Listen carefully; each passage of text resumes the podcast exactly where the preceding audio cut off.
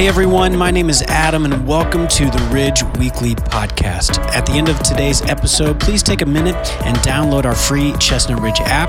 It has all our recent message content and more. You can also head to theridge.church to get information on service times and get info on everything going on here at the Ridge. We hope this podcast will encourage and inspire you as you continue to grow in your relationship with God and others.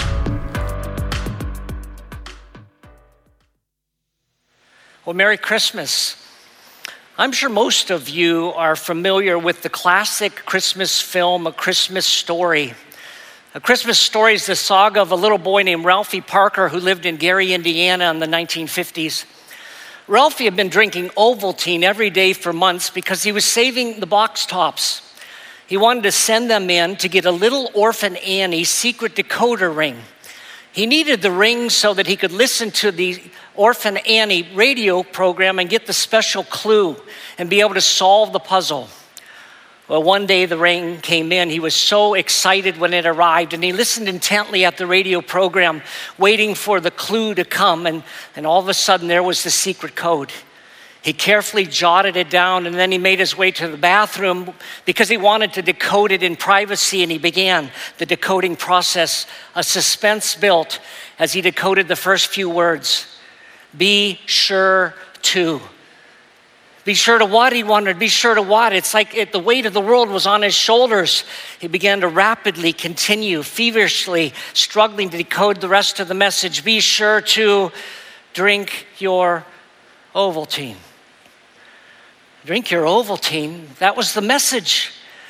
He couldn't believe it. You know, it was a crummy commercial. He had been waiting for so long with such great anticipation only to be disappointed. I think there are a lot of us here today that would view much of this year with disappointment. It just has been what we'd call a disappointing year, and, and it's not even over yet for some of you as, as you're anticipating Christmas. This might be the first Christmas that you're going to spend alone, maybe in your whole life. And you're disappointed about that. Others of you perhaps are disappointed by the fact that you can't celebrate our Christmas Eve service together with us, that we're doing this online. There's just a lot of disappointment these days. But I want to encourage us this Christmas season to focus on something that will not disappoint.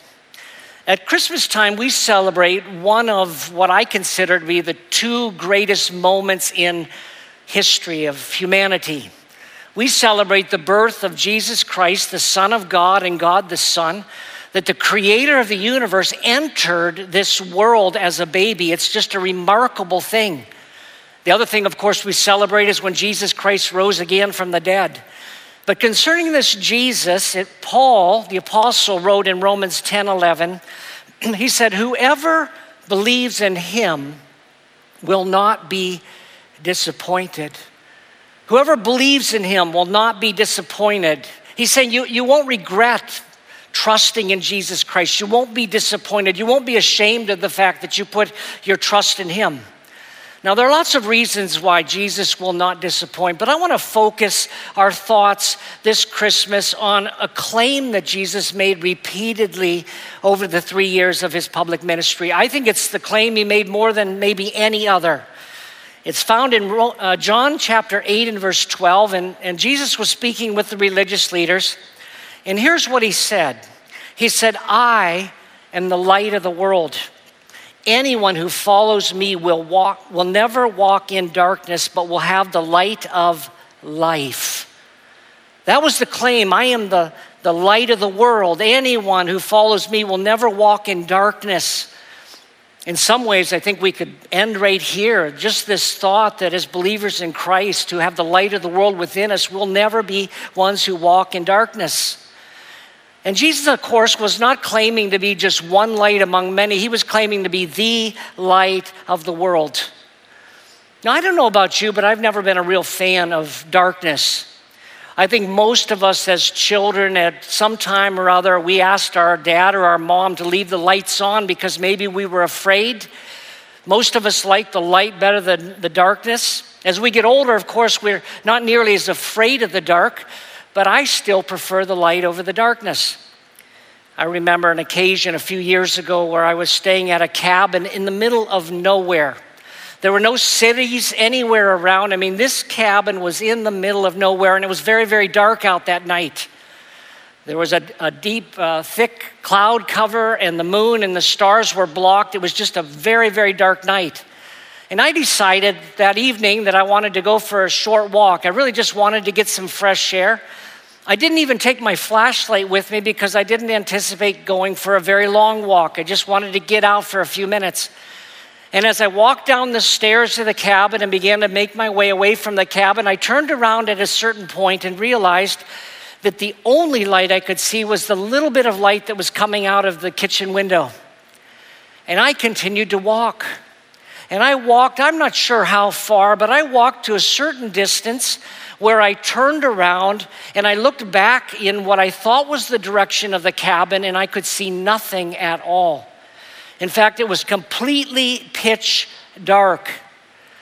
Now, some of you know that I'm a spec directionally challenged. Like, if I get headed in the wrong direction, I'm going to be in trouble. And I realized I couldn't see a thing. I literally held my hand in front of my face within an inch of it, and I could not see it at all. And I realized if I don't get back to the cabin, if I don't make sure I get back there soon, I could be lost in this darkness. Thankfully, I made it back, but I don't like the dark. Well, this Christmas, I'd like to focus on the fact that Jesus is the light of the world.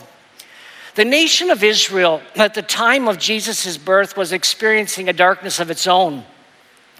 The Romans were in charge at the time and they ruled harshly. There was a godless tyrant by the name of King Herod who imposed heavy taxes upon the people. Life was hard, the people were not free. And then, in addition to all of this, it was as if God had been silent for hundreds of years that no major prophet had arisen to speak for God. And so, in the midst of this darkness, there was silence. It was in the midst of this dark time, though, that Jesus was born. And it's true that the light shines the brightest in the darkness.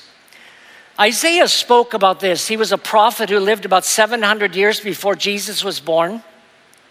In Isaiah 9 and verse 2, he talked about what it was going to be like for Israel when the Messiah Jesus would be born. Of course, he didn't know that the name of this Messiah would be Jesus at the time, but in Isaiah 9 and verse 2, we read, The people walking in darkness have seen a great light. A light has dawned on those living in the land of darkness. Look at the description of this thing. It talks about the fact they're walking in darkness, it talks about the fact they're living in the land of darkness.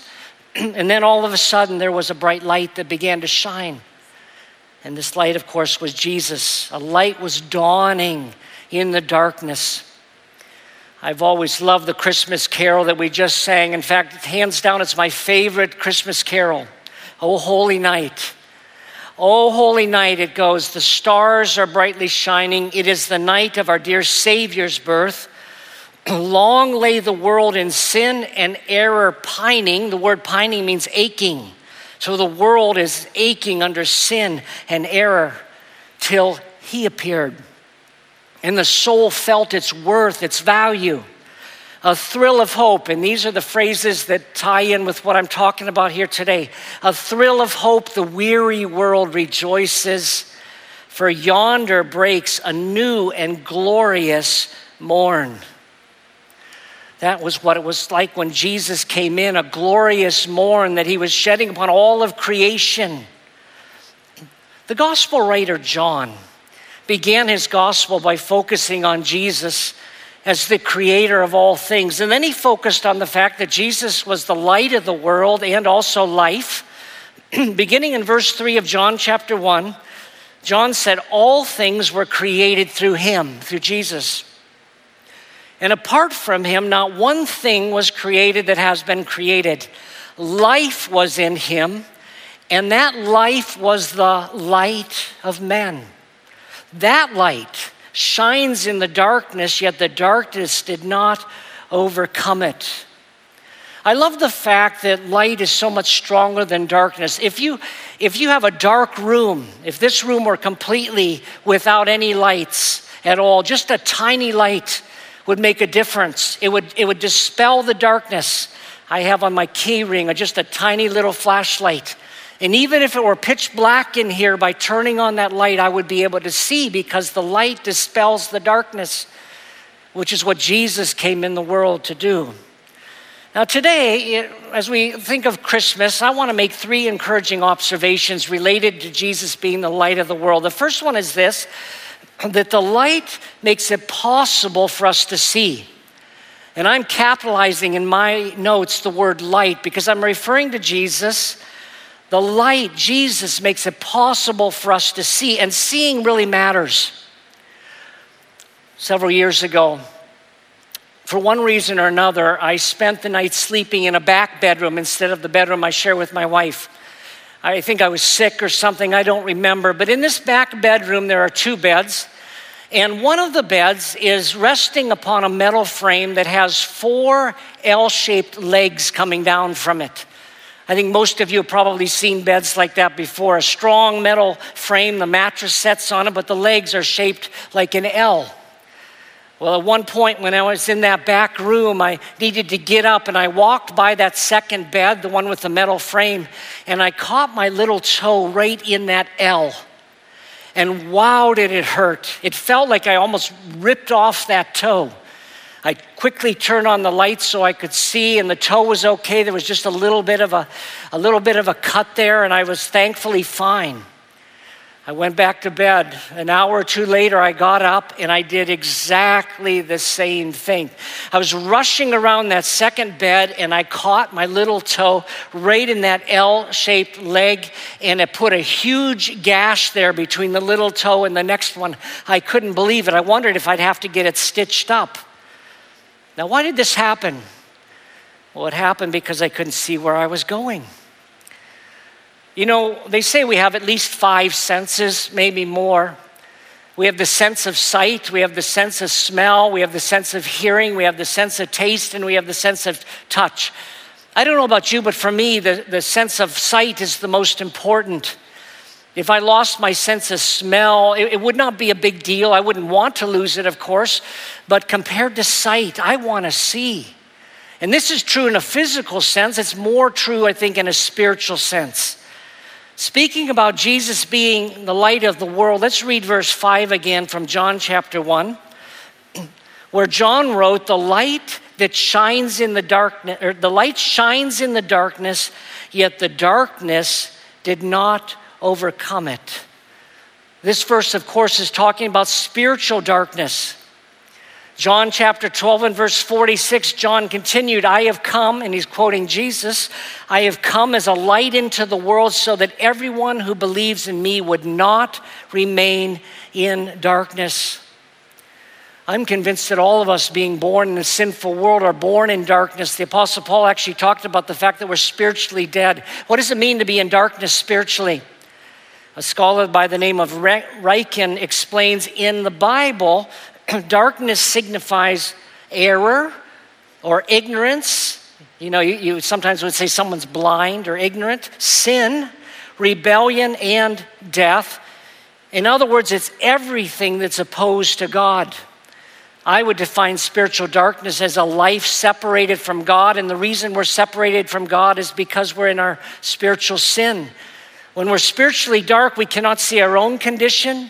When we're spiritually dark, we do not understand who Jesus was and what he came to do. We do not see properly. Toward the end of Jesus' ministry, Jesus healed a man who had been born blind. The religious leaders confronted Jesus about this particular miracle because he had performed it on the Sabbath day, and you weren't supposed to work on the Sabbath day, and they viewed healing as work. Jesus used this man's physical blindness, the fact he'd been born blind, to illustrate the fact that these religious leaders were spiritually blind, that they could not see. They couldn't see their sinfulness, they could not see their brokenness, they could not see Jesus for who he was and what he came to do. In a word, they didn't know God, they were still in their sin. Now, at the time that Jesus provided light or sight to this guy who had been born blind, there was a feast that the Jewish people were celebrating. It was the Feast of Tabernacles. And part of what it, this feast involved was the lighting of these huge lamps. In Jesus' day, they had these huge lamps. They may have been menorah. and you know, with the branching out lights, they were 75 feet tall. They were massive and they produced a great amount of light. They'd send a little boy up there to light these lamps. The idea was that these lights could be seen throughout Jerusalem. It was right within the context of this that Jesus said he was the light of the world. He was saying, I'm the one that illuminates the whole world. We read again in John 8 and verse 12, then Jesus spoke to them, I'm the light of the world. Anyone who follows me will never walk in darkness, but will have the light of life. And I'm convinced only Jesus is able to provide for us spiritual sight. He alone is the light of the world. But light, the light of the world, is important for a second reason. Not only does it make it possible for us to see, but light makes it possible for us to live. You can't have life without light. And this is true both physically and spiritually as well. John in his gospel began his gospel with the words, In the beginning was the Word. And John was clearly pointing back to creation, where back in Genesis, the book of Genesis starts exactly the same way. In the beginning, God created the heavens and the earth. But you may remember that the first thing that God did on day one of creation is He said, Let there be light. Now, it wasn't until day four that God created the sun. And people have struggled about that. They say, well, how could you possibly have light when the sun wasn't created until day four? Well, it's because Jesus is the light of the world. Somehow Jesus expanded his glory to the universe so it wasn't pitch dark anymore. And then God created the sun and the moon to provide seasons for us and a, a way to account for time. But the point I want to make here today is that light was important before you could have the rest of life, all the things that God created. Reading John 8 12 again, I want us to note the word life. He said, I'm the light of the world. Anyone who follows me will never walk in darkness, but will have, and then he says, the light of life.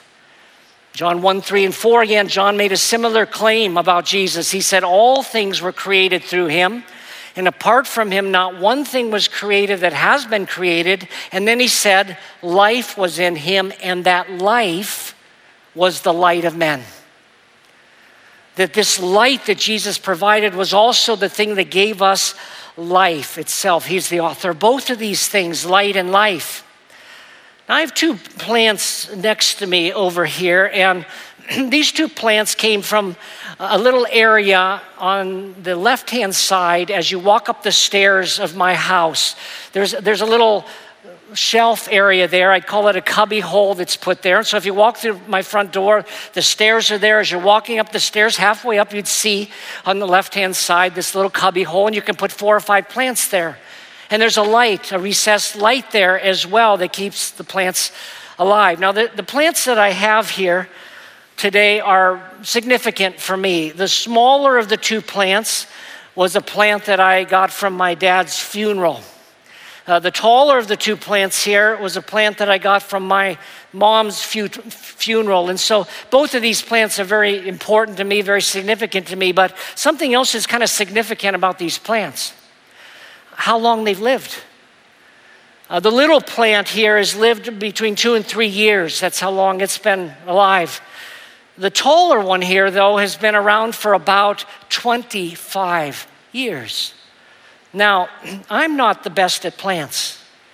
I admit I'm not the best at caring for plants. I know someone that is. She's just amazing with plants. I'm not good with plants. All I have done with these plants basically is just water them. I just make sure that they get the water they need. The rest of it is they just grow, but an essential part of their growth the thing that gives them life is the light. You know, these plants will reach out for the light. You see them, the leaves reaching up for the, the light because the light. Now, I recognize, of course, the water is essential to live as well. But I'm making the point that they would die without the light. There's a connection between light and life. Now, Jesus wants to provide for us eternal life and an abundant life. One of the verses I quote most often in my talks is John 3:16, where we read, God so loved the world, he gave his only Son, that whoever believes in him will not perish, but have what? Eternal life. Those who put their trust in Jesus Christ are given the gift of eternal life. But Jesus also said he came to give us an abundant life. In John 10 and verse 10, we read, I have come so that you may have life and have it in abundance. In other words, have a full life. This is what Jesus is able to give to us. And just like a plant thrives when it's under the light, so do we. And so light makes it possible for us to see and it makes it possible for us to live as well. But let me offer a final point here today. The light makes it possible for us to shine. I've always been uh, fascinated by the fact that the moon can be so bright when it has no life in itself. You know what I mean by that? Sometimes when the moon is full, you can go outside at midnight or two in the morning, and there's enough light for you to see where you're walking. It's quite remarkable, but what's odd about that is that the moon, and this is from a non scientific perspective, but the moon is just a round rock. There's no life or light within it. You say, well, then why does it shine? Well, of course, it's reflecting off the sun. And so when you see the moon shining, then you know somewhere out there there's got to be a sun as well, because that light did not come from itself. Jesus Christ within us makes it possible for us to shine. Just like He said He's the light of the world, we can be lights in this world. Recently, I've been reading from the Old Testament and I came across this story where Moses went up on Mount Sinai for the second time to get the Ten Commandments and the rest of the laws. And he spent 40 days up there and he, he saw God. He was in the presence of God for these 40 days. At a certain point, Moses came down from the mountain, and what he didn't realize is that his face was glowing, he was shining. And it kind of freaked everybody out because Moses comes down and they say, Look at, look at his face, he's shining. Well, Moses began to wear a veil to cover that. Partly, I think, because the, the shine was probably distracting for people to see his face shining. But there's another reason why he covered his face. It began to fade. The glory, the light he had had when he was in the presence of God began to fade. And he didn't want people seeing that fade. Well, the apostle Paul refers to this story in 1 Corinthians chapter 3 and verse 18. And he talks about the fact that we as Christians, our glow, our light doesn't fade. It actually goes from glory to glory. Listen to these, these words in 2 Corinthians 3:18. He says, We all with unveiled faces, as opposed to Moses, we all with unveiled faces are looking as in a mirror at the glory of the Lord, at the glory of Jesus. And he says, we're being transformed into the same image from glory to glory. That's what's happening to us as we look to Christ, we go from glory to glory. And this is why Jesus said in Matthew 5 14, he said, You are the light of the world. But what does that look like to be a light in this world? Well, there are a couple of ways in which that's reflected. One of them is mentioned in Matthew 5 16 where Jesus said, In the same way, let your light shine before men that they may see your good works and glorify your Father in heaven. One way we show our, our light is by doing good deeds. And then it says it'll bring glory to God the Father. Why? Well, just like with the sun and the moon, people will see that the good things we do are born out of our faith in God, our faith in Jesus Christ. And so we need to let our light shine in that way, but there's a second way in which we need to let our light shine. Throughout the New Testament, we have verses that talk about living in the light and not in the darkness.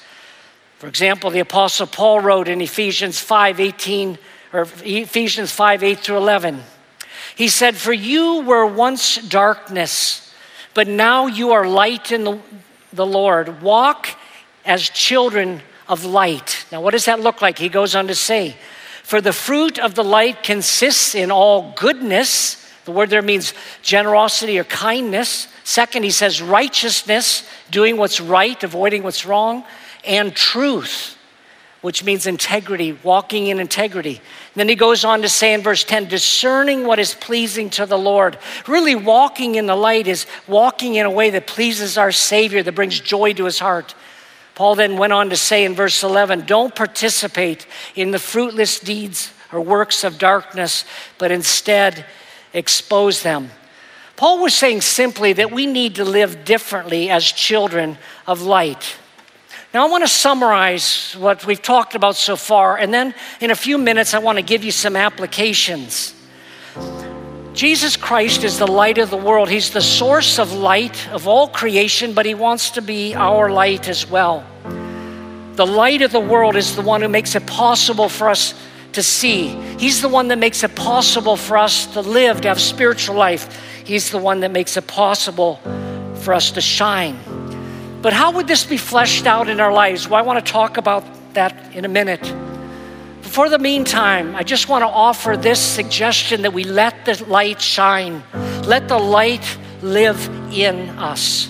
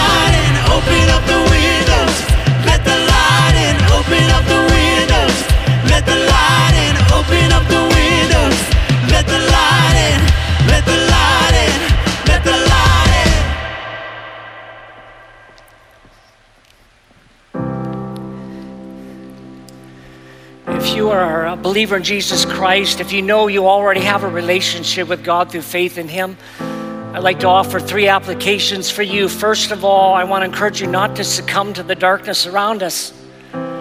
It is like a dark time right now, and I want to encourage you to focus your attention on Jesus. I'm reminded of the story of Peter that when he was in the storm and walking on the water, at a certain point, he looked around at the storm, he took his eyes off Jesus, and he began to sink. We need to keep our focus in the right place. Secondly, I want to encourage you to stay close to the light. In other words, fellowship with Him. Just as these plants will thrive when the light is on, the same thing is true with us. The Apostle John wrote that we need to abide in Christ if we're to bear much fruit. It's based on our relationship with Him. And so we stay connected with Jesus Christ and we, we continue a close relationship with Him. And finally, I want to encourage you to walk in the light, as we talked about that being fleshed out in a couple different ways. One is through serving, but second is living differently than the darkness of this world. Again, quoting from Ephesians 5 9, the Apostle Paul said, For the fruit of the light results in all goodness, righteousness, and truth. And John put it this way in 1 John 1 7, he said, But if we walk in the light as he himself is in the light, we have fellowship with one another, and the blood of Jesus, his son, cleanses us from all sin. We learn, of course, how to walk in the light from the example of Jesus found in the gospel accounts. Now, there are some of you here that are watching this, though, that have, don't know where you stand with God. Maybe you don't know if you have a relationship with Jesus Christ. And I want to encourage you to turn to the light because I'm convinced that He is the answer. God sent His own Son into this world to, to die in our place and for our sin. That's why He came. That's why He came through an incarnation, such a unique birth, because He was the Son of God and God the Son. He lived a sinless life so that He could take upon Himself the sin of the world, the sinless one for the sin of the world. God executed judgment on him and he died, but then he rose from the dead. It proves that his payment on our behalf was accepted by God. And we need to put our trust in him. That's the starting point. John, when he talked about how Jesus was the creator and how he was the light of the world and life, he describes a few verses later in John chapter 1 the response of the people. Beginning in verse 9, he said, The true light who gives light to everyone was coming into the world. He was in the world, and the world was created through him, yet the world did not recognize him. He came to his own, and his own people did not receive him. And here's the verse that applies to all of us. But to all who did receive him, he gave the right to be children of God to those who believe in his name. Whoever receives him, to those who believe in his name, God gives the privilege to become children of God. Oh, and so, if you today recognize that you have a spiritual need, that there's a spiritual darkness within you, and you want to put your trust in Jesus Christ, who claimed to be the light of the world, and receive Him as your Savior, and receive that gift of eternal life, I want to encourage you to, to pray a prayer. It's not the prayer itself that makes the difference, but the faith behind it. And so I want to close my comments with this prayer that I encourage you to pray in your own heart to God, even using your own words if you want. The prayer goes something like this Dear God, I know I have sinned. I know that there's a spiritual darkness within me that I can't fix. And I do believe you sent your son Jesus to come into this world so that he might die in my place and for the things I've done wrong.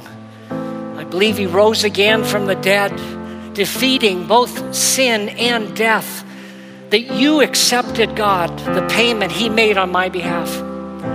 And so today I want to receive Jesus Christ as my Savior. Today I want to put my faith in him.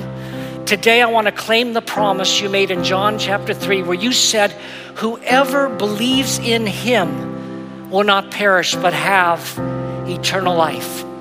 I pray this in Jesus' name and because of what he did for me. Amen. Thanks for listening to the Ridge Weekly Podcast. If you'd like to hear more messages now, you can check out our past series at theridge.church slash messages or download the free Ridge app. Thanks again for listening, and we will see you next time.